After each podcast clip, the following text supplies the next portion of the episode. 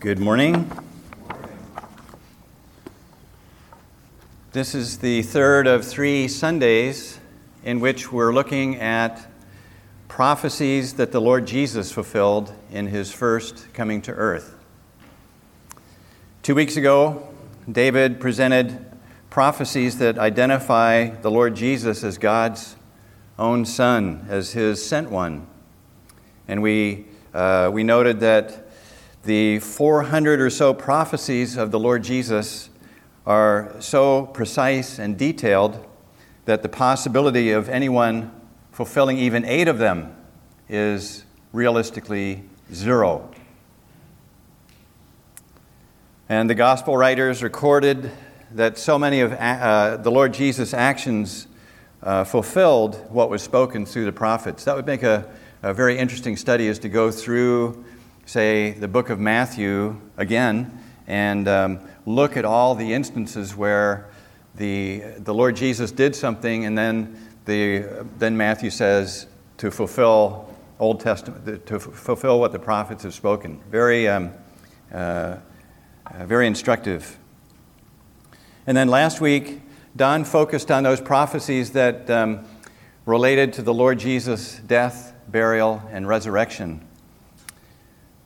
And um, those who crucified the Lord were unknowingly fulfilling all that the prophets had written. They, they were um, uh, unrehearsed actors in history, and they, they, by their actions, were completing what, uh, what was revealed in prophecy.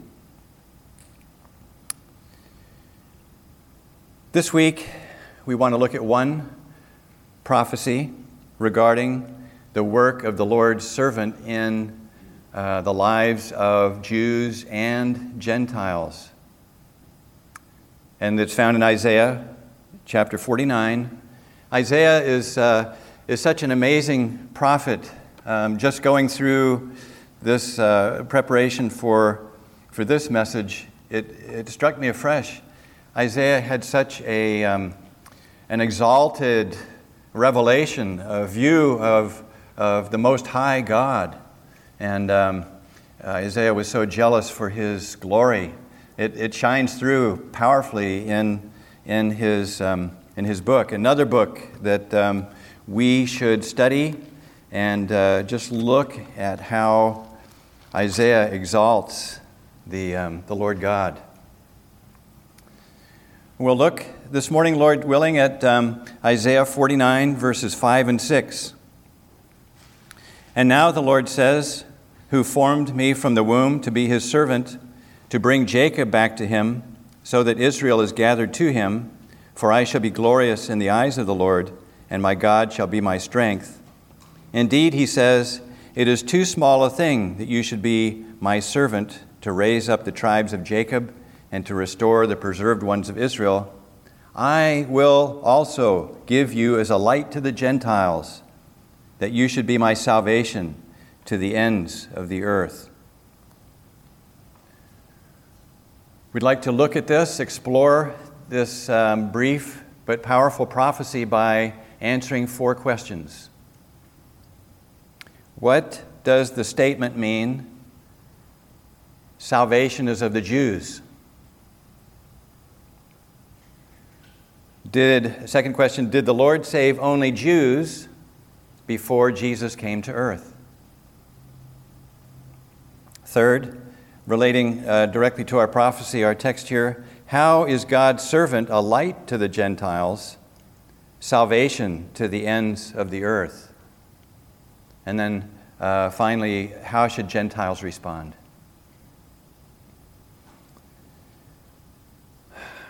Who said Salvation is of the Jews. Jesus said that. Okay? Someone besides Noad, to whom did he speak those words?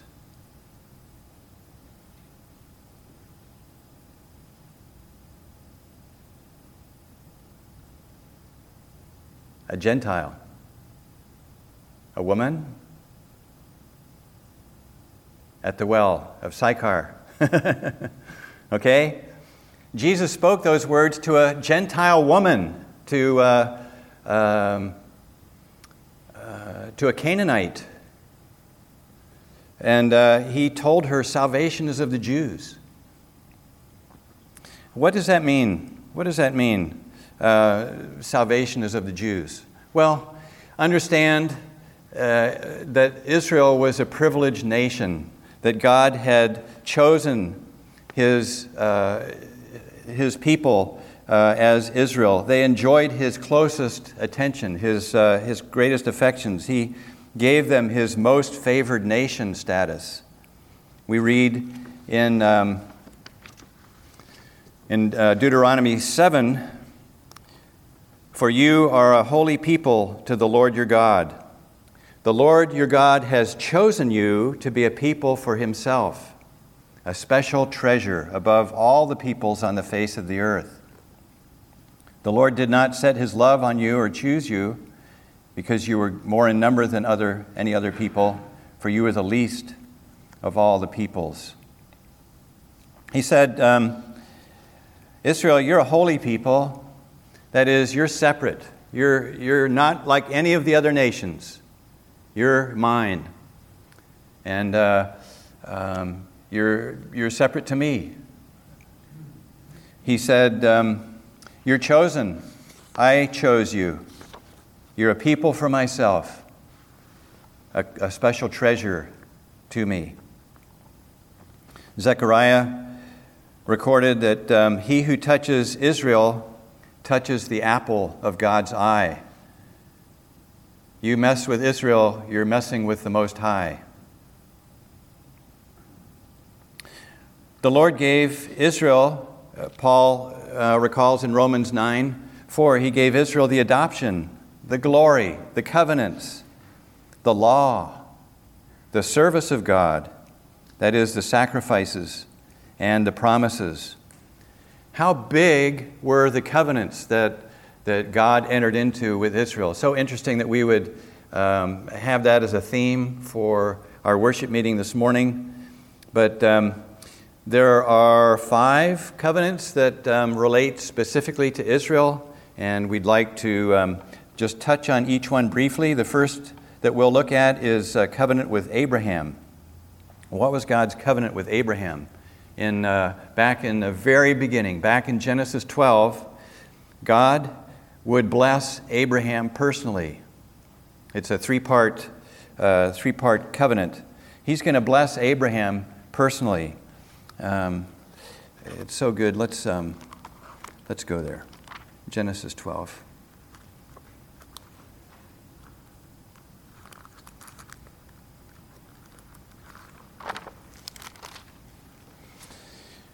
Genesis 12 um, and verse 1. Now the Lord had said to Abram, Get out of your country, from your family, and from your father's house to a land that I will show you. I will make you a great nation. I will bless you.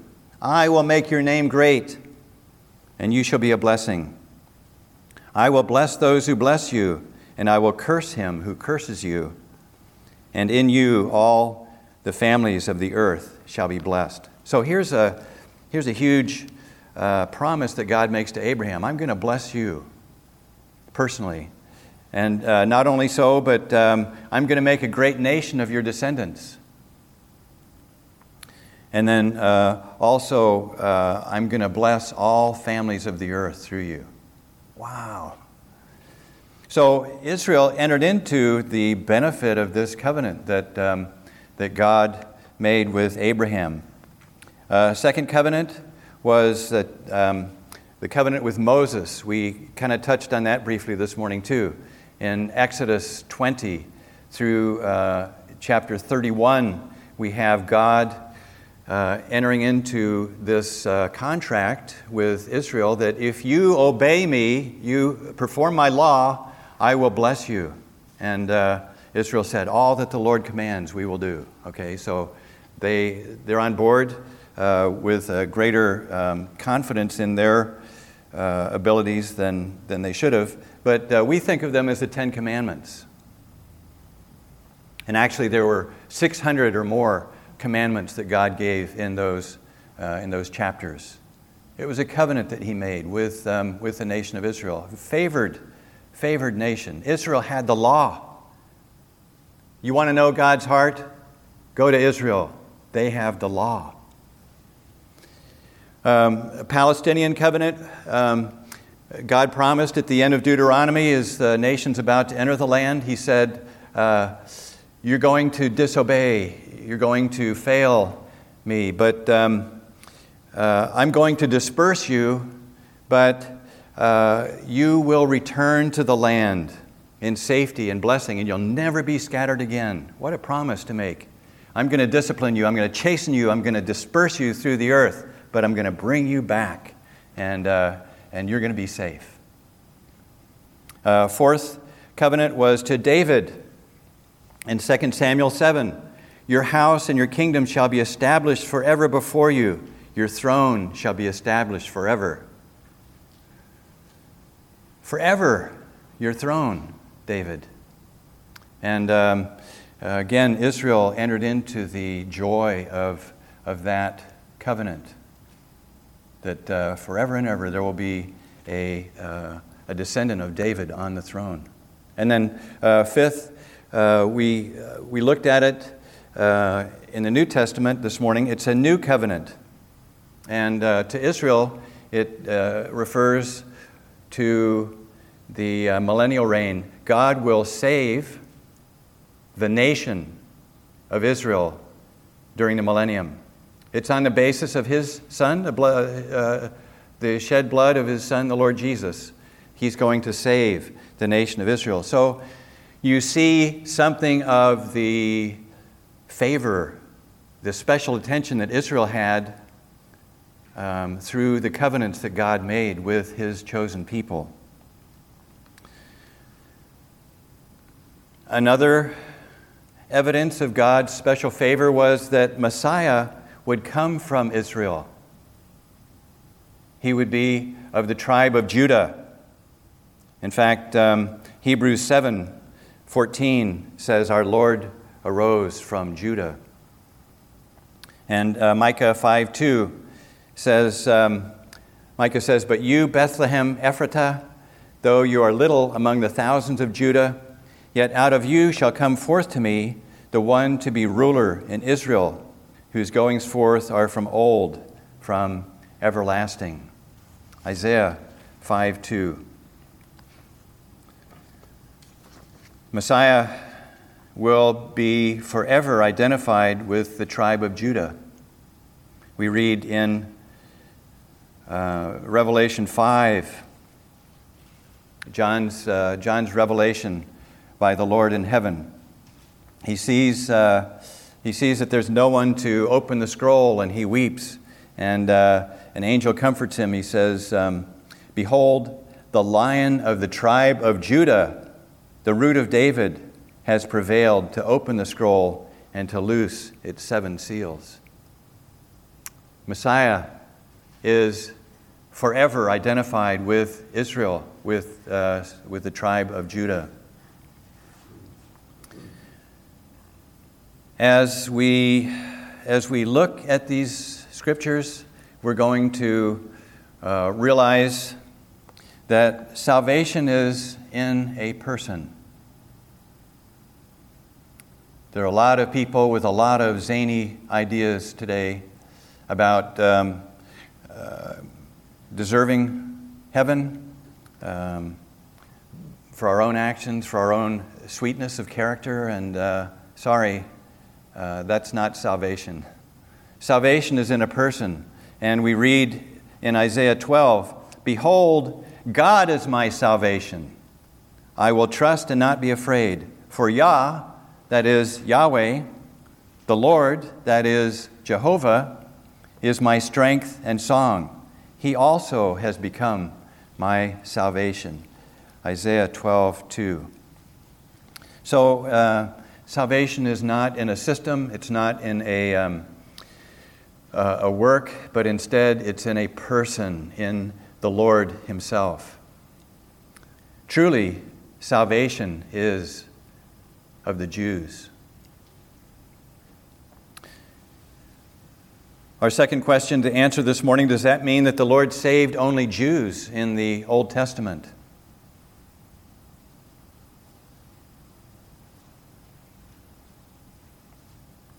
To prevent confusion, we should um, emphasize that as God alone is Savior, there is only one Savior for both Jew and Gentile.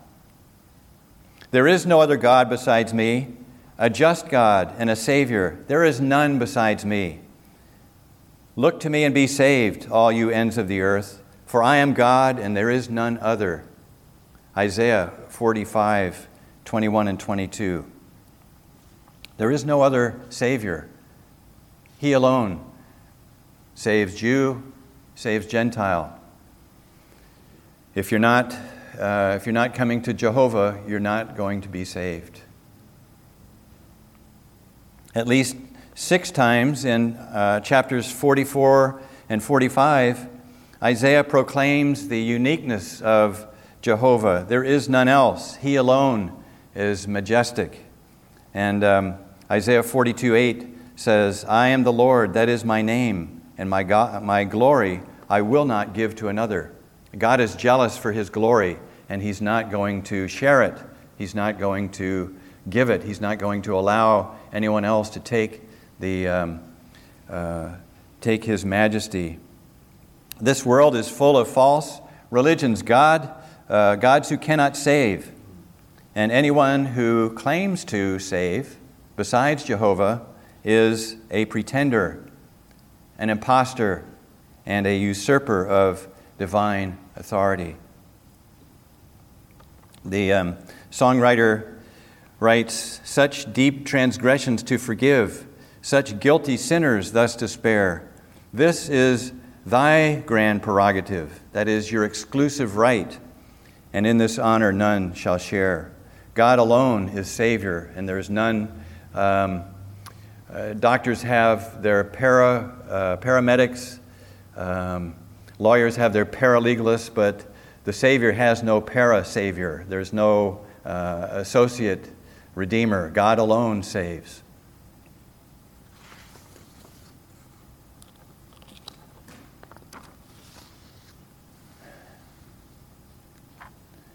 So we repeat our question Did the God of Israel save non Jews or Gentiles in the Old Testament.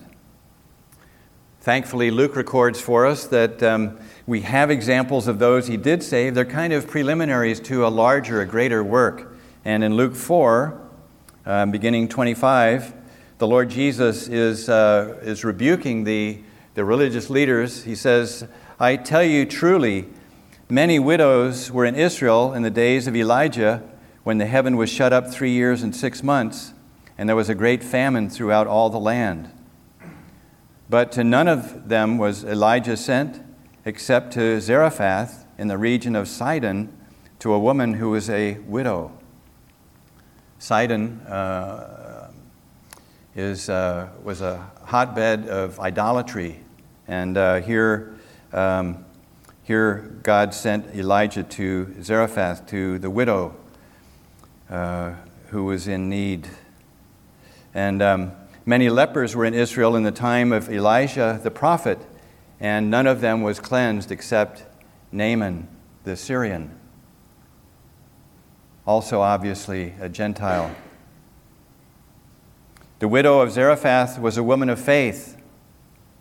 General Naaman, the commander of the army of the Assyrians, was um, of the Syrian army was a man of faith, however feeble that faith was. God saved Gentiles in the Old Testament. And somebody's going to say, well, there was a bigger uh, repentance than that in the, in the town, in the city of Nineveh.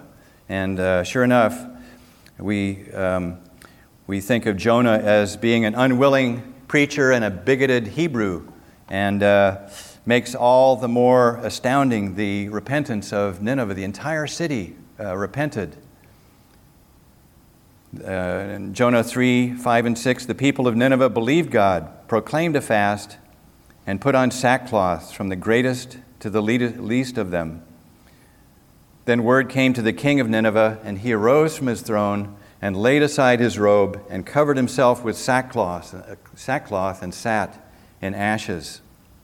Wow, what a, what a turning to the Lord by, um, by a Gentile nation with some uh, pretty um, unlikely preaching. I mean, um, from uh, an unwilling uh, preacher.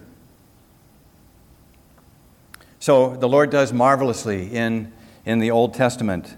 And uh, we're, gonna, we're not going to pass this uh, opportunity to speak also of Abraham. Abraham? A Gentile? Well, uh, Romans 4, Paul asks, uh, We say that faith was accounted to Abraham for righteousness. How then was it accounted? While he was circumcised or uncircumcised? Not while circumcised, but while uncircumcised. So, um, Abraham uh, received the promises of God as a Gentile, the father of faith. And uh, so um, we see these all as preliminaries to a larger work. The Lord Jesus saved Gentiles during his um, earthly ministry. Think of the Roman centurion at Capernaum. He, uh, uh, he begged the Lord for mercy, for favor, and the Lord extended that mercy to him. Uh, the, um, the Syrophoenician woman with the demon possessed daughter begged him as a, as a little dog um, to, uh, to enjoy crumbs from the master's table.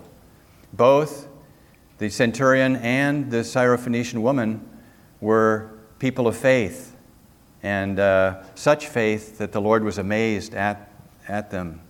Such an unlikely environment that they were raised in, and the Lord, um, the Lord saved them. The centurion probably had a background of polytheism, perhaps worshiping Caesar, and the woman was a Canaanite, uh, probably an idol from a background of idol worship, and they came to the Lord.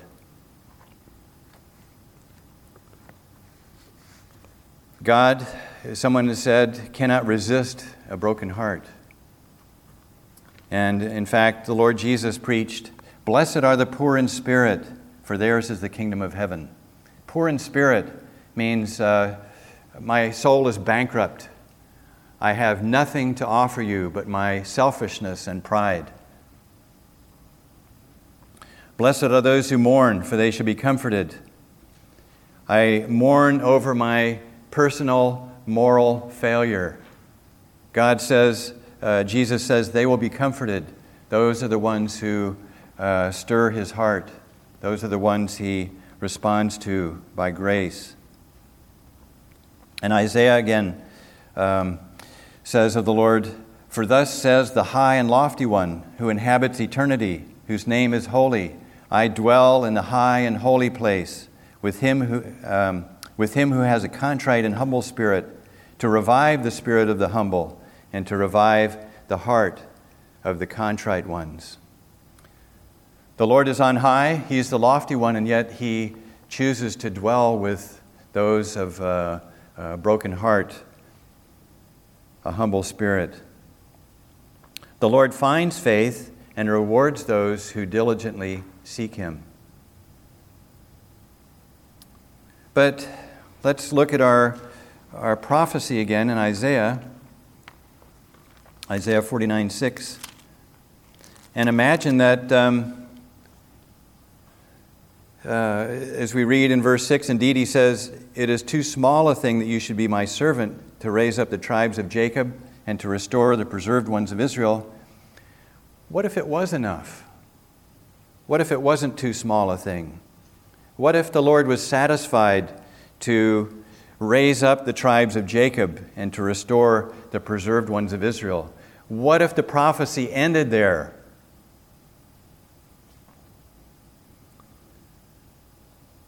What would happen to the Gentiles, to those at the ends of the earth?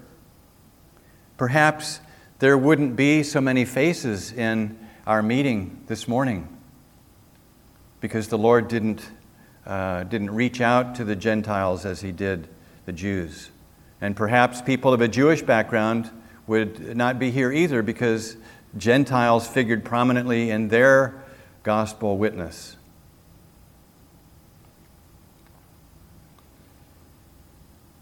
After all, who are the Gentiles? Aliens from the commonwealth of Israel, strangers from the covenants of promise, having no hope and without God in the world. God made a few important exceptions in the, in the Old Testament and during the earthly ministry of the Lord Jesus, but what about you?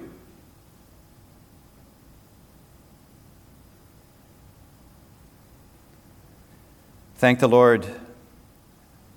The, uh, the prophecy didn't end there, but he said of his servant, I will give you as a light to the Gentiles, that you should be my salvation to the ends of the earth.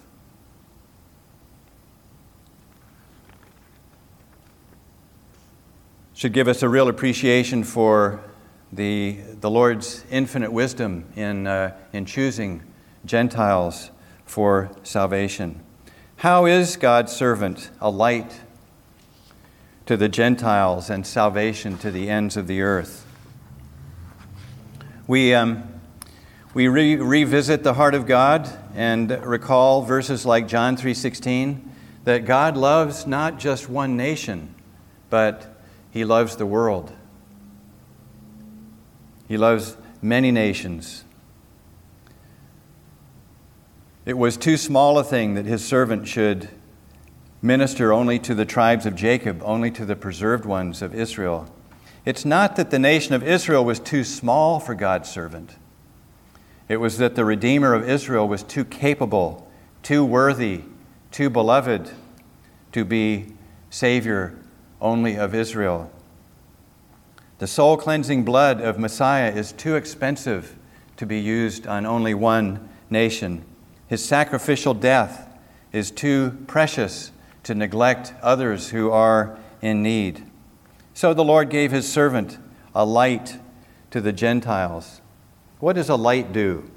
Well, a light shines in the darkness, it reveals things, shows us things that we can't see, stumbling around um, in the dark. In particular, this servant of God explained the meaning of the acts of God.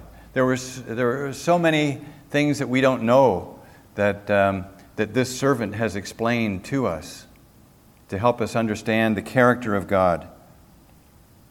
And he himself is the brightness of God's glory and the express image of his person. So when we see Jesus, we've seen the Father. He is the light. He exposes the hidden thoughts and motives of sinful hearts.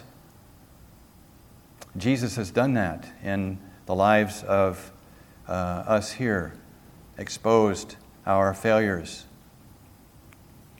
And he declares the good news of salvation to those who sat in uh, great darkness. They've seen a great light in the Lord Jesus. So, Isaiah wrote, he spoke these words uh, 700 years before the birth of Christ. People waited 700 years for the advent, the coming of Messiah. One of these who waited was um, Simeon. We read about Simeon in Luke chapter 2.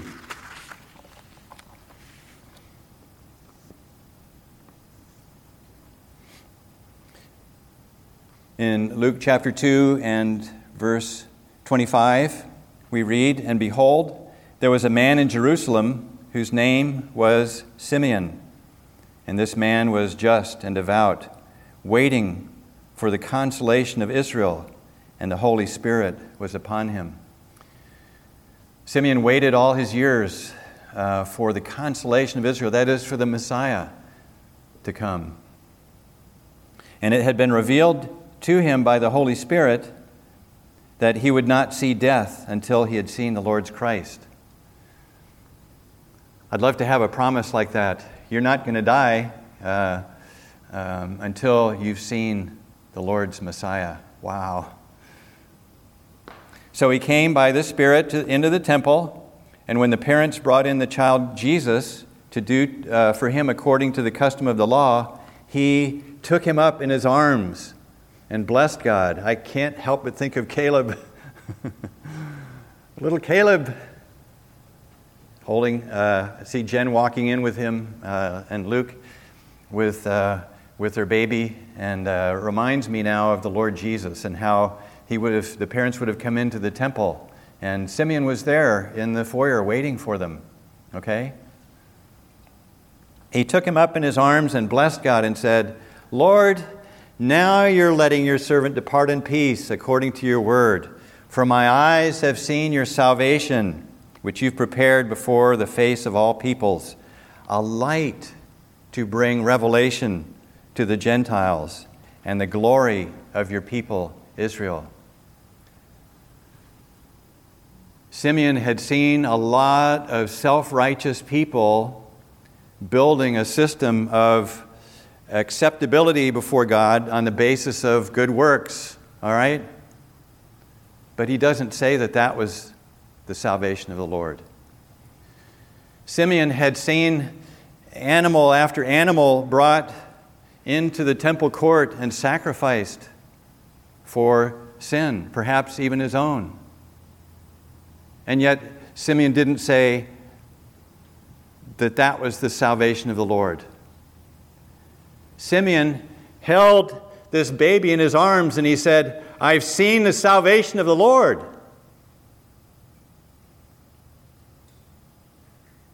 Salvation is in a person, in the person of the Lord Jesus Christ. What an incredible way to meet God's prophesied Messiah. The key here is to attach yourself to Christ by faith, and He will take you where you want to go if you want to go to heaven.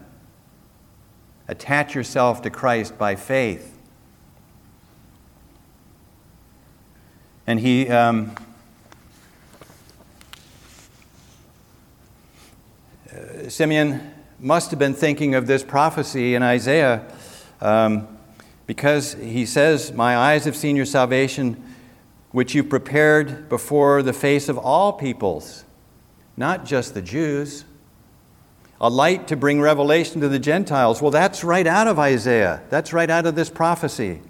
And the glory of your people, Israel. Well, uh, we'd think that the, um, that the fulfillment of this prophecy would be um, smooth, that uh, it would be uh, without hindrance, and yet there were obstacles. As we've studied the book of Matthew, it's so sad and so apparent, so obvious that the Jewish leaders resisted Jesus. They rejected him, they denied him, they, uh, they crucified him. And uh, Jesus warned them, He said, The kingdom of heaven will be taken from you and given to a nation bearing the fruits of it. He warned them. He, he told them parables. He said, um, you, uh, You're blind. You don't see uh, who I am. You don't see uh, God's salvation.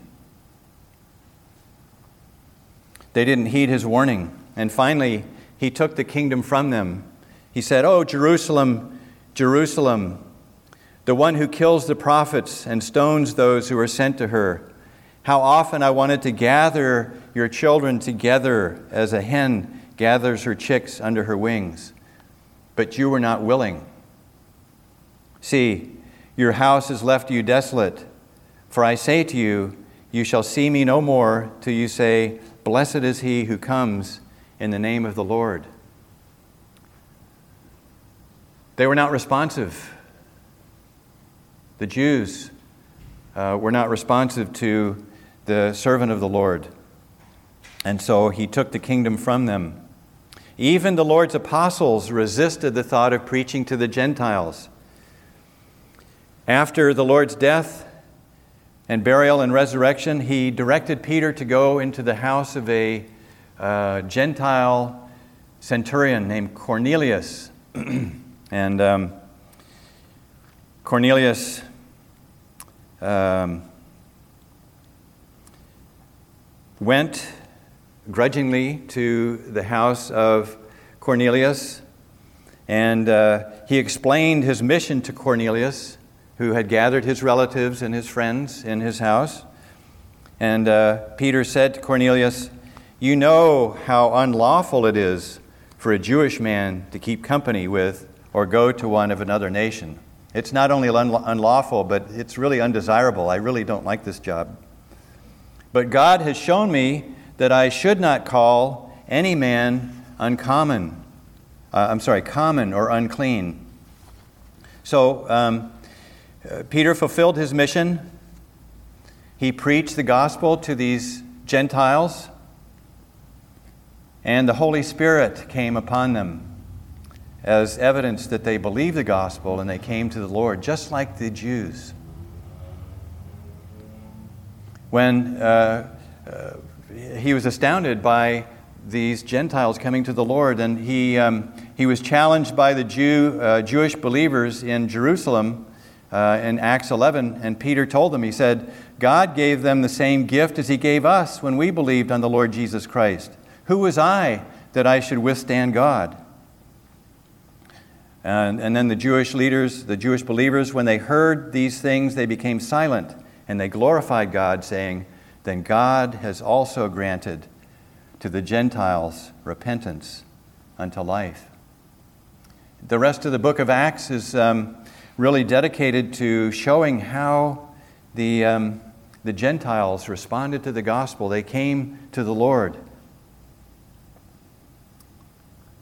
The Gentiles had become a special people to the Lord. Peter writes in uh, 1 Peter 2, verse 9, You are a chosen generation, a royal priesthood, a holy nation. What does that sound like? His own special people, that you may proclaim the praises of Him who called you out of darkness into His marvelous light, who once were not a people, but are now the people of God who had not obtained mercy, but now have obtained mercy. Salvation has come to the Gentiles. How should Gentiles respond? God has given light and salvation through his servant. Paul and Barnabas preached at the synagogue in Antioch. This is kind of a picture of this whole transition from Israel to um, uh, to the Gentiles.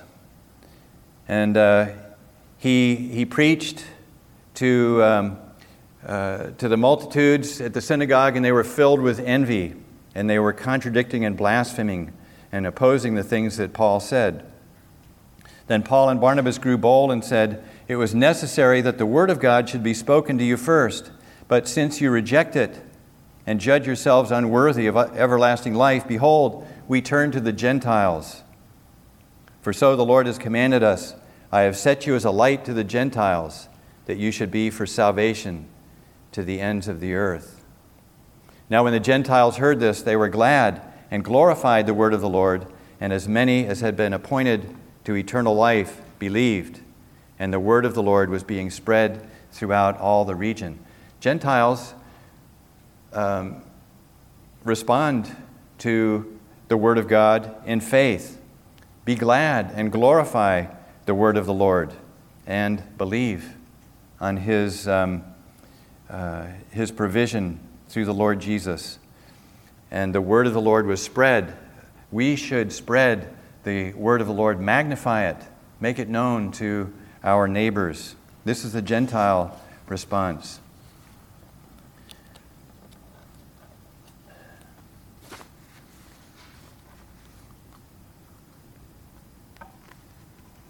The Lord had promised Abraham, In you all the families of the earth shall be blessed. And we trace that, um, that blessing through the Lord Jesus, um, through his apostles to the Gentiles.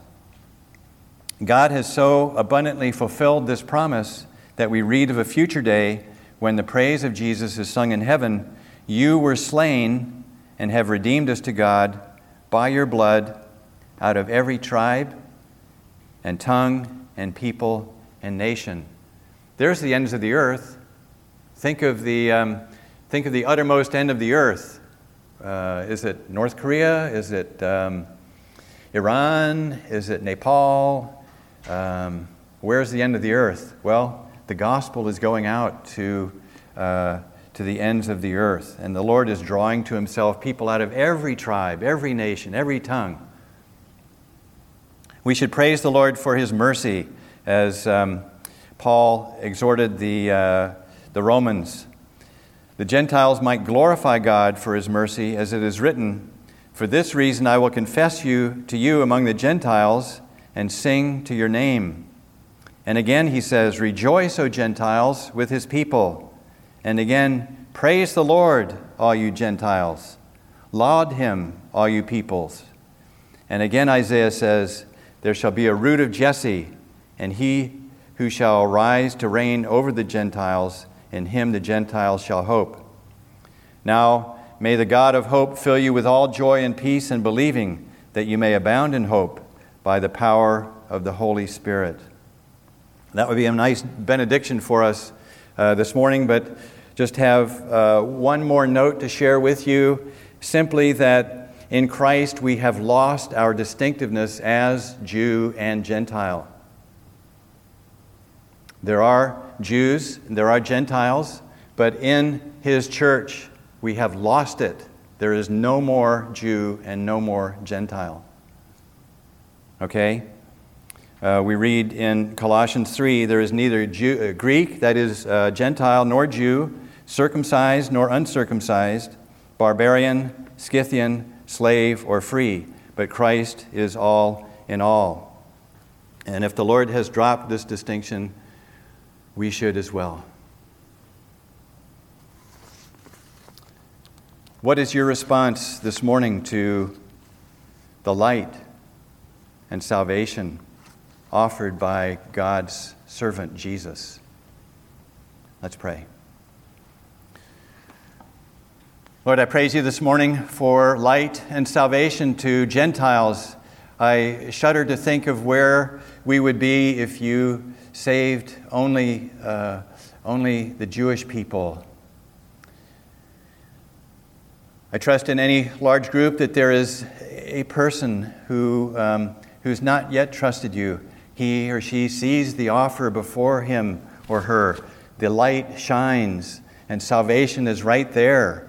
I pray that um, you might this hour uh, show this person his or her need and uh, draw him or her to yourself. What a, what a delight, what a joy to have you as Savior. Uh, all wise, all gracious, all glorious God. In Jesus' name, amen.